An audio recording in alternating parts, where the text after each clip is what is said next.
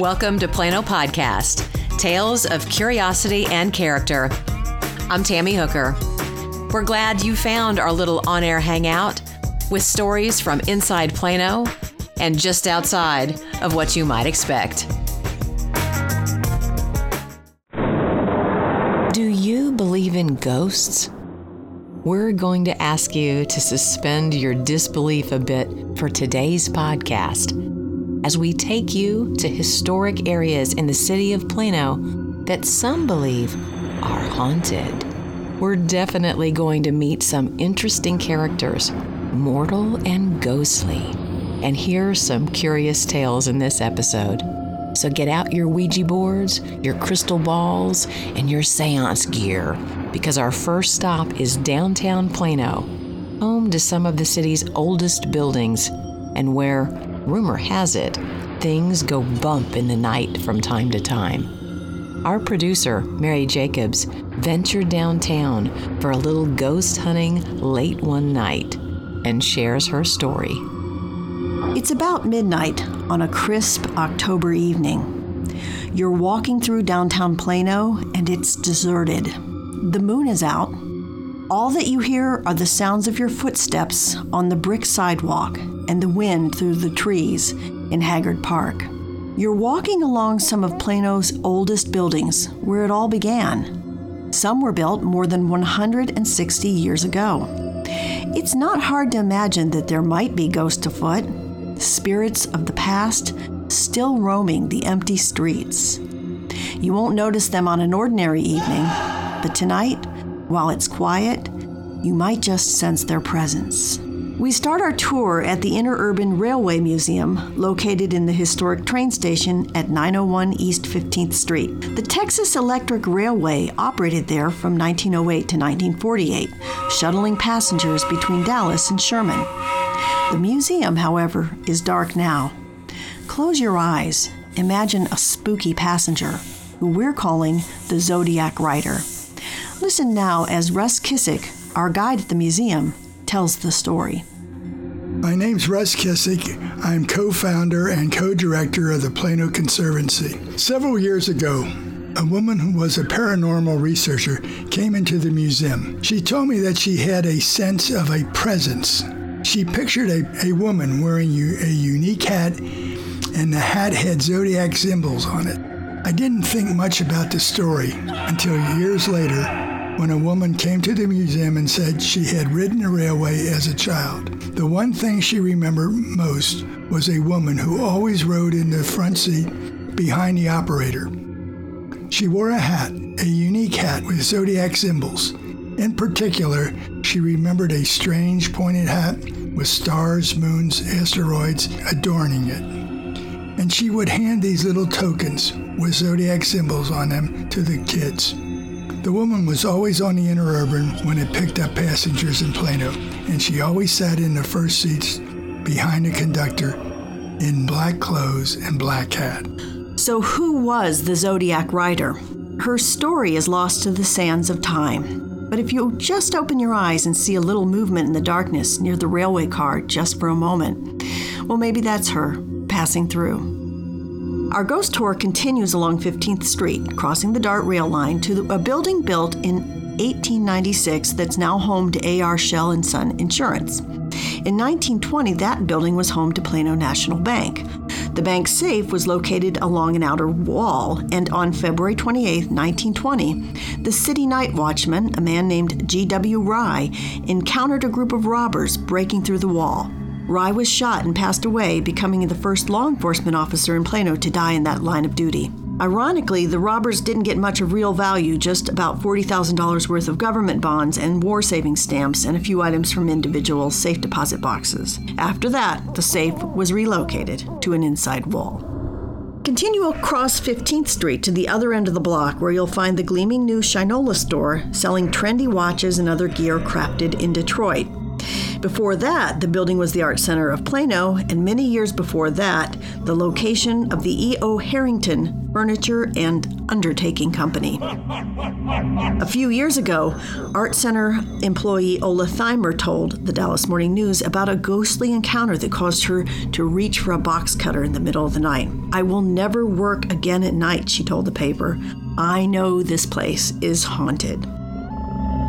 Right across the street, you'll find a two story building built in the mid 19th century by a Plano cotton buyer and business owner W.H. Chaddock. Look on the side of the building. You can still see the remnants of the pulleys that once lifted big bales of cotton into the storage loft. For many years, this building was home to the Queen of Hearts costume and magic shop.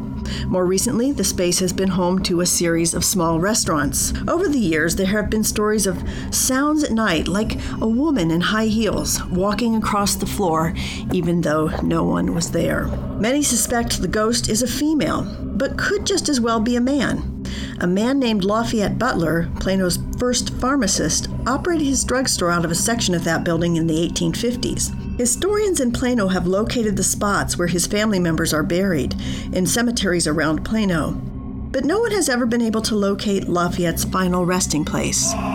Did he die in mysterious circumstances? Could that be his spirit that walks the building at night? Until the ghost identifies himself or herself, we may never know. Today, Zalat Pizza operates on the first floor. Walk through the door and you might be greeted by staffer William, who will tell you that he thinks the building is haunted, or maybe just cursed. Since the magic shop closed, a series of small restaurants have come and gone with no success in that space. We hope that Zalat Pizza has better luck. So let's continue back along 15th Street, and just before you get to the dart rail, you'll hang a left. There's a row of old buildings located along the parking lot, including the Masonic Lodge, formerly the site of the Moore Hotel, a small establishment. Over the years, many stories of ghosts frequenting the building have been circulated. One man working late at night reported hearing sounds of boots and spurs on the stairs. So that concludes our ghost tour of downtown Plano. As you head home, if you need to settle your nerves, join the few hardy mortals still at the Fillmore pub. You've still got another hour until the bar closes at 2 a.m. Great, brave reporting, Mary. Thanks.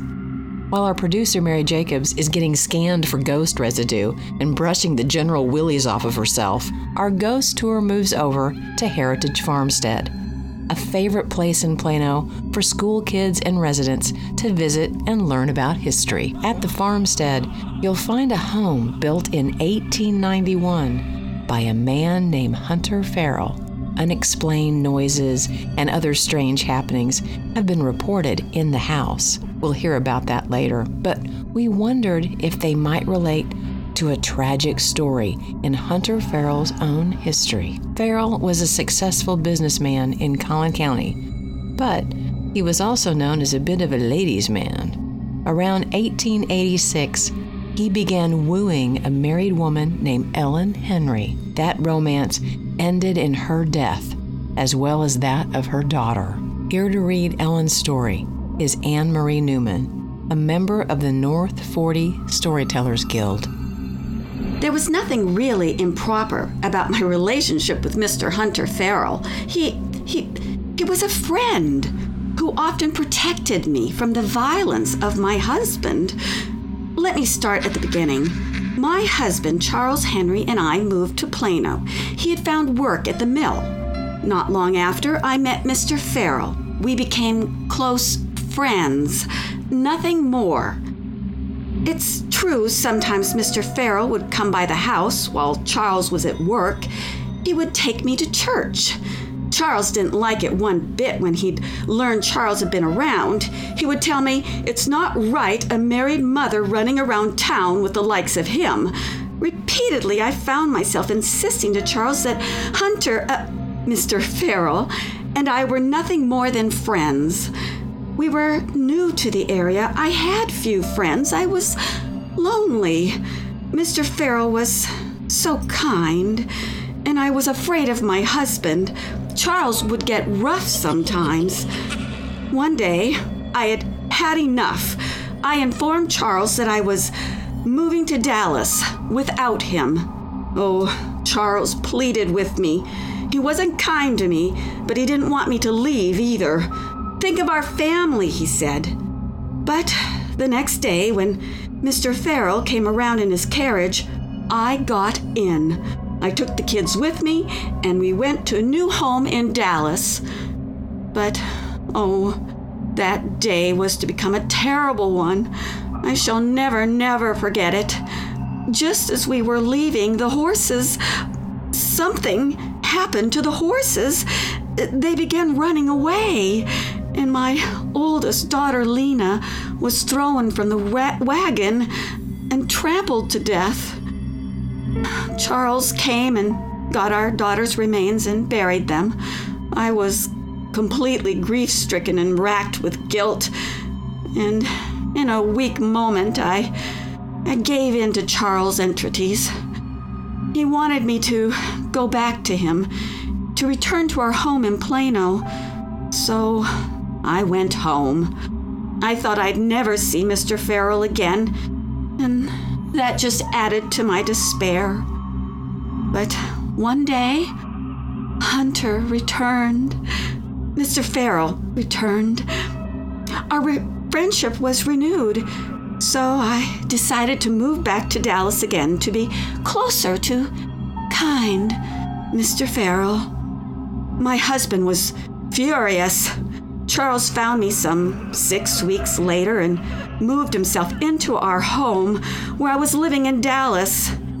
Then I guess the neighbors informed Charles that Mr. Farrell had been seen visiting me at home while Charles was at work. On the afternoon of April 9th, I was sitting at the sewing machine. Hunter was on the bed.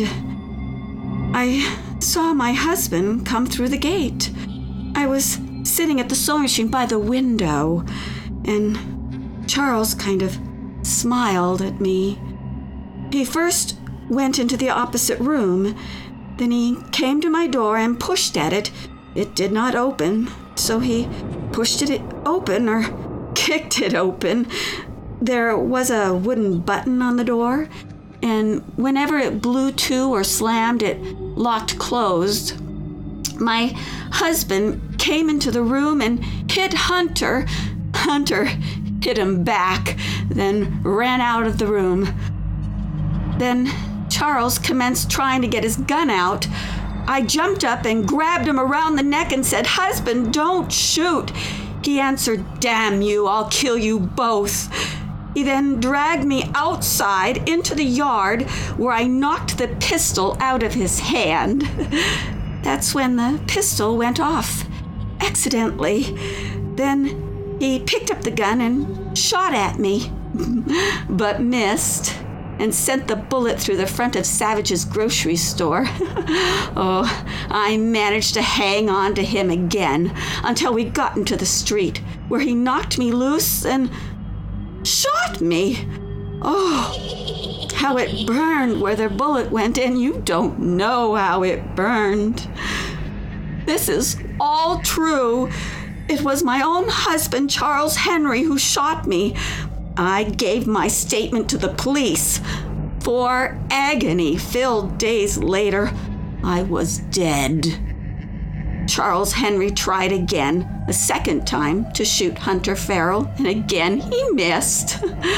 a few years later, my husband was tried for my murder. He claimed he found me in bed with Hunter Farrell, which isn't true.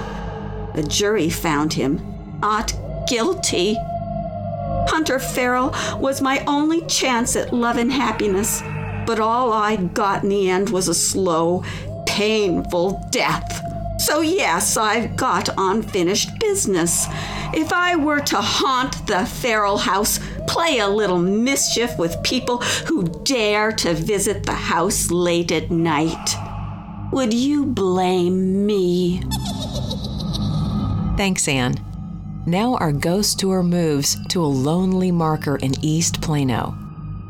Tucked away under a looming old tree near K Avenue, there's a small monument recounting the story of the Muncey Massacre, the last fatal Indian raid in Collin County. The tragic event struck fear in the hearts of settlers in the Plano area for years to come. Paranormal researchers have visited the spot, looking for evidence of restless spirits. The story takes place in 1844, and we'll hear it now as it might have been told by Leonard Searcy, the settler who discovered the slaughtered family. Reading the story is North 40 Storyteller Guild member Dean Keith. Today is Christmas Day, 1844. I wish I could say it's been a happy Christmas, but it ain't. Because us settlers around here, we've been living in constant fear. My name is Leonard Searcy. I'm a grown man, and I cleared my property with my own hands. I ain't afraid of much. But ever since that day in September earlier this year, I'm always looking over my shoulder. I'm never gonna forget that day. I wish I could, but I can't. I've been living on this earth for 62 years and I never seen anything as terrifying as what we seen that day. Me and my boy Gallatin was out with William Rice and his son, hunting up along to Rowlett Creek. We was on horses trying to shoot a few rabbits for our suppers. We've been at it a couple hours, not having a lot of luck. I decided to go into the woods and run by the Muncey's place Maybe sit a spell and have some coffee if Miss Muncey had some to spare.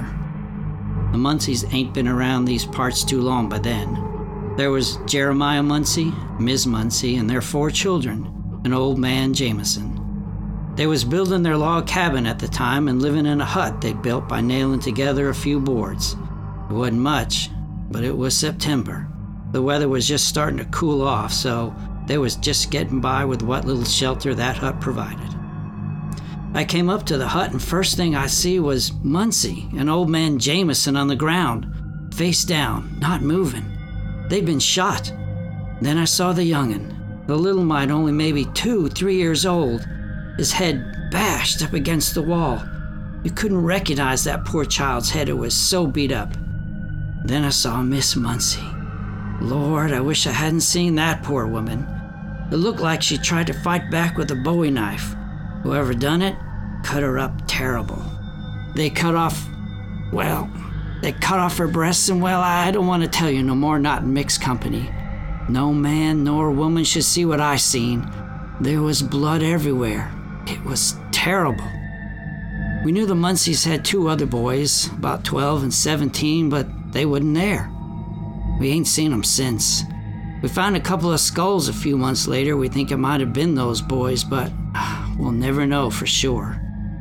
There was one more Muncey, he was about 15, who wasn't at home at the time. We later found out he'd gone to the Throckmorton settlement for provisions. I took off on my horse like a bat out of hell and went and found Rice, and then we went looking for our boys. That's when we came across Rice's boy. He was dead and he'd been mutilated, something awful. Everything we was seeing pointed to an Indian attack. I was beside myself looking for my boy, and a few hours later, thank the Lord, we found Gallatin unharmed. He told us that he and Rice's boy had been surprised by a large group of Indians. They'd had a white flag up and beckoned them to come over. Gallatin told Rice's boy not to let them Indians get near him, but sure enough, one of the Indians grabbed his horse by the bridle. Young Rice was shot, his bridle reins cut, and he was dragged from his horse and scalped but Gallatin had managed to spur his horse and get away. We got word to the folks up in Buckner, and the men gathered their guns and shovels and rolled down to Rowlett Creek to bury the dead. Now there's Indians in this country, but they're Caddo. Don't give us no trouble. I think these was Comanche who were passing through that did it. They're fierce Indians and they don't like us white folks. Well, I know is it's been three months now, and at night, I listen for sounds outside our cabin, and the pictures in my head of all that blood and those Muncey bodies, they still haunt me. I ain't never had a good night's sleep since.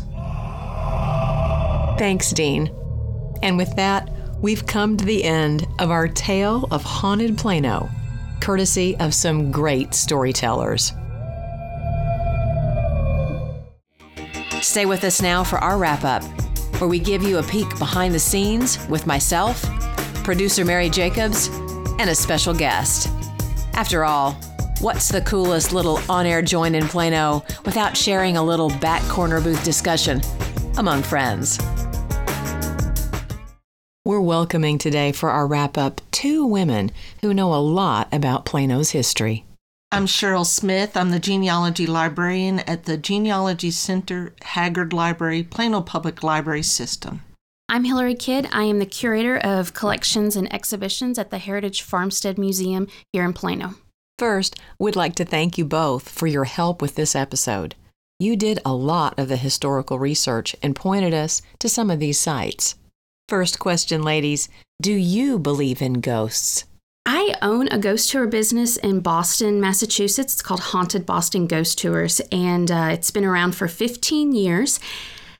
And I get asked the question quite a bit if I believe in ghosts. And while I've had a lot of very interesting and weird and unexplainable things happen to me, both seeing, hearing, physically feeling, I'm still on the fence if I believe in ghosts or not. I want that full body apparition in front of me, waving their hand saying, Yep, I'm a ghost, I'm real, for me to be 100% behind it. That I'm kind of like Hillary in that I want a proof, but I have heard so many stories and people asking me, is you know, is my house haunted? Is my apartment haunted? Can you help me find a ghost story? Um, my family's house in Waxahachie on Main Street was supposed to be haunted. My family always told me stories about uh, the crying in the cupola, the blue mist that would come down from the cupola. So I believed it was haunted by maybe a spirit and not a ghost. It, uh, I, I just believe that there are things that can happen but like Hillary, I want a full body ghost to say, I'm here. Um, uh, so, yes, kind of, yes. Hillary, you and some of your colleagues had an experience one night in the house that Hunter Farrell once occupied, built a few years after Ellen Henry's death. Can you tell us about that? So the um, Farrell Wilson House was built in 1891. Uh, so we're celebrating our 125th birthday this year, and the of course the house was built a couple years after the Ellen Henry uh, incident involving Hunter Farrell, and as I mentioned, we have done our own little paranormal investigations on several occasions and had um, some interesting results. Uh, one of them, actually, one of our first ones that we ever did, was in 2011, and uh, we walked around and asked questions of if anyone was there. You know, getting them to make their presence known, and you know, going back and listening to it, you think we were we were trying to be uh, ghost hunters on TV. It's quite funny, but we uh, actually it was myself, our executive director, and the wife of uh, another employee, and we were standing in the music room. Now, the music room on the first floor of the house um, was actually Amy Wilson's bedroom as she as she got older. I was unable to go up and down the stairs anymore, so she converted that room into her bedroom. And we were standing in the, the doorway asking questions and uh, the exhibition that was up at the time was a technology comparison. So we had the old banjo next to an electric guitar, the um, the piano, and a modern keyboard. So the you know the juxtaposition of old and new. And as uh, Malou and I are standing in the doorway, I asked the question, you know, if there's anyone here, will you make your presence known? Strum the guitar, pluck the banjo, press a key on the on the piano and it goes for a few seconds and we don't hear anything. And then next malou asks you know it you know, encourages for them to uh, make their presence known that we know they're there we can feel them you know on and on. And then about 10 seconds after she finishes speaking and we are standing perfectly still we hear the banjo strings being plucked this kind of a dong noise. And we all just stare at each other of you know kind of the expression of did you just hear that? And uh, quickly a little scurrying around of feet of, of we're all excited and like, you know, trying to get confirmation if they made that noise. And later we tried to recreate it, walking around, stepping on floorboards, anything we could do to recreate that. And there we were unable to do that. So it seemed it seemed as it was a confirmation. I specifically asked for them to, you know, to, to touch the banjo, and that's what happened. Uh, people tend to think of Plano as new. You know, most of the homes and businesses here are relatively new. But there's a lot of history here. Why is it important for Plano residents to be aware of that history? Well, um, I've looked back. We've considered Plano to be here since 1840 at least. It wasn't named Plano at that time, but people were living in this area since at least 1840. It could be even earlier than that. So that's about 175, 176 years ago. And that means that we have seen everything that's happened in the last 175 years, almost 200 years. Texas was not a state yet. We were still part of Fannin County at that time. We weren't even Collin County yet. McKinney wasn't uh, the seat for Collin County. There was just this big area that we were coming to live in. So there is a lot that has happened.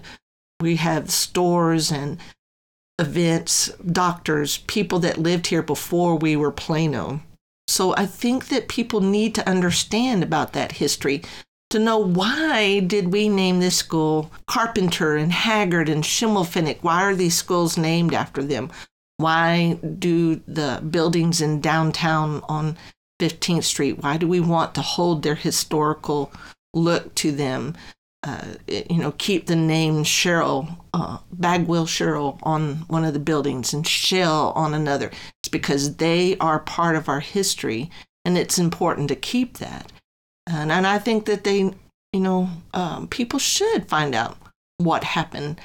Um, it is amazing when I go to give a talk about the history of Plano. Um, when I ask people how many have lived here in Plano, there's just a very small amount. Most of everybody came since 1970 when we built, or the actually 50s or 60s is when it started uh, booming and growing because of the Highway 75 connecting Dallas to McKinney. And that's what helped Plano grow. You know, so there, there's a lot of people that are new to this area, and yes, they all think we're all west of tech, uh, west of 75. Uh, instead, there is a life on the east, and that's where our history is at, the most of it. I mean, I agree with Cheryl. With the Plano area, Collin County, North Texas, we have a very long and rich uh, history. You know, the Peters Colony Initiative of first bringing settlers to this area. Uh, at the Heritage Farmstead Museum, we have the Young House, which belonged to uh, John Young and then passed down to his daughter Gladys Young, who lived in the house until her death in 1998. It was moved to the farmstead in 2000. And that family, the Young family, came to Collin County, pre Collin County, in 1842. So there is a very long history. Uh, her, their home is now where the Ridgeview Golf Course is and the apartment complex there, but the Young Cemetery is still there. There is a veteran of um, the War of 1812 buried there. So, you know, we're not just the 1970s on with the, the boom in industry and um, corporations settling in Plano. It is very, very old. And we have so many people who have moved into Plano from other areas that it is important so they can be more in tuned and involved and part of the community to learn the history. We often get people coming to the farmstead that'll tell us, I've lived here 30 years and I never knew you were here. So it is important to get out not just to our school kids and, and uh, tourists who are visiting, you know, family and whatnot, that we do, Plano is very important in the local history and what it has to offer uh, from Peters Colony all the way up to today. This is Cole Bothan from the Plano Podcast. If you want to find out more information, go to planopodcast.com and click on episode resources. We've reached the end of another edition of Plano Podcast Tales of Curiosity and Character. We hope you've enjoyed today's topics and discussion. Remember to follow us on Twitter at, at Plano Podcast and send us your feedback, ideas, and comments. Thanks for listening and subscribing. We'll be waiting for you at our back corner booth. Until next time.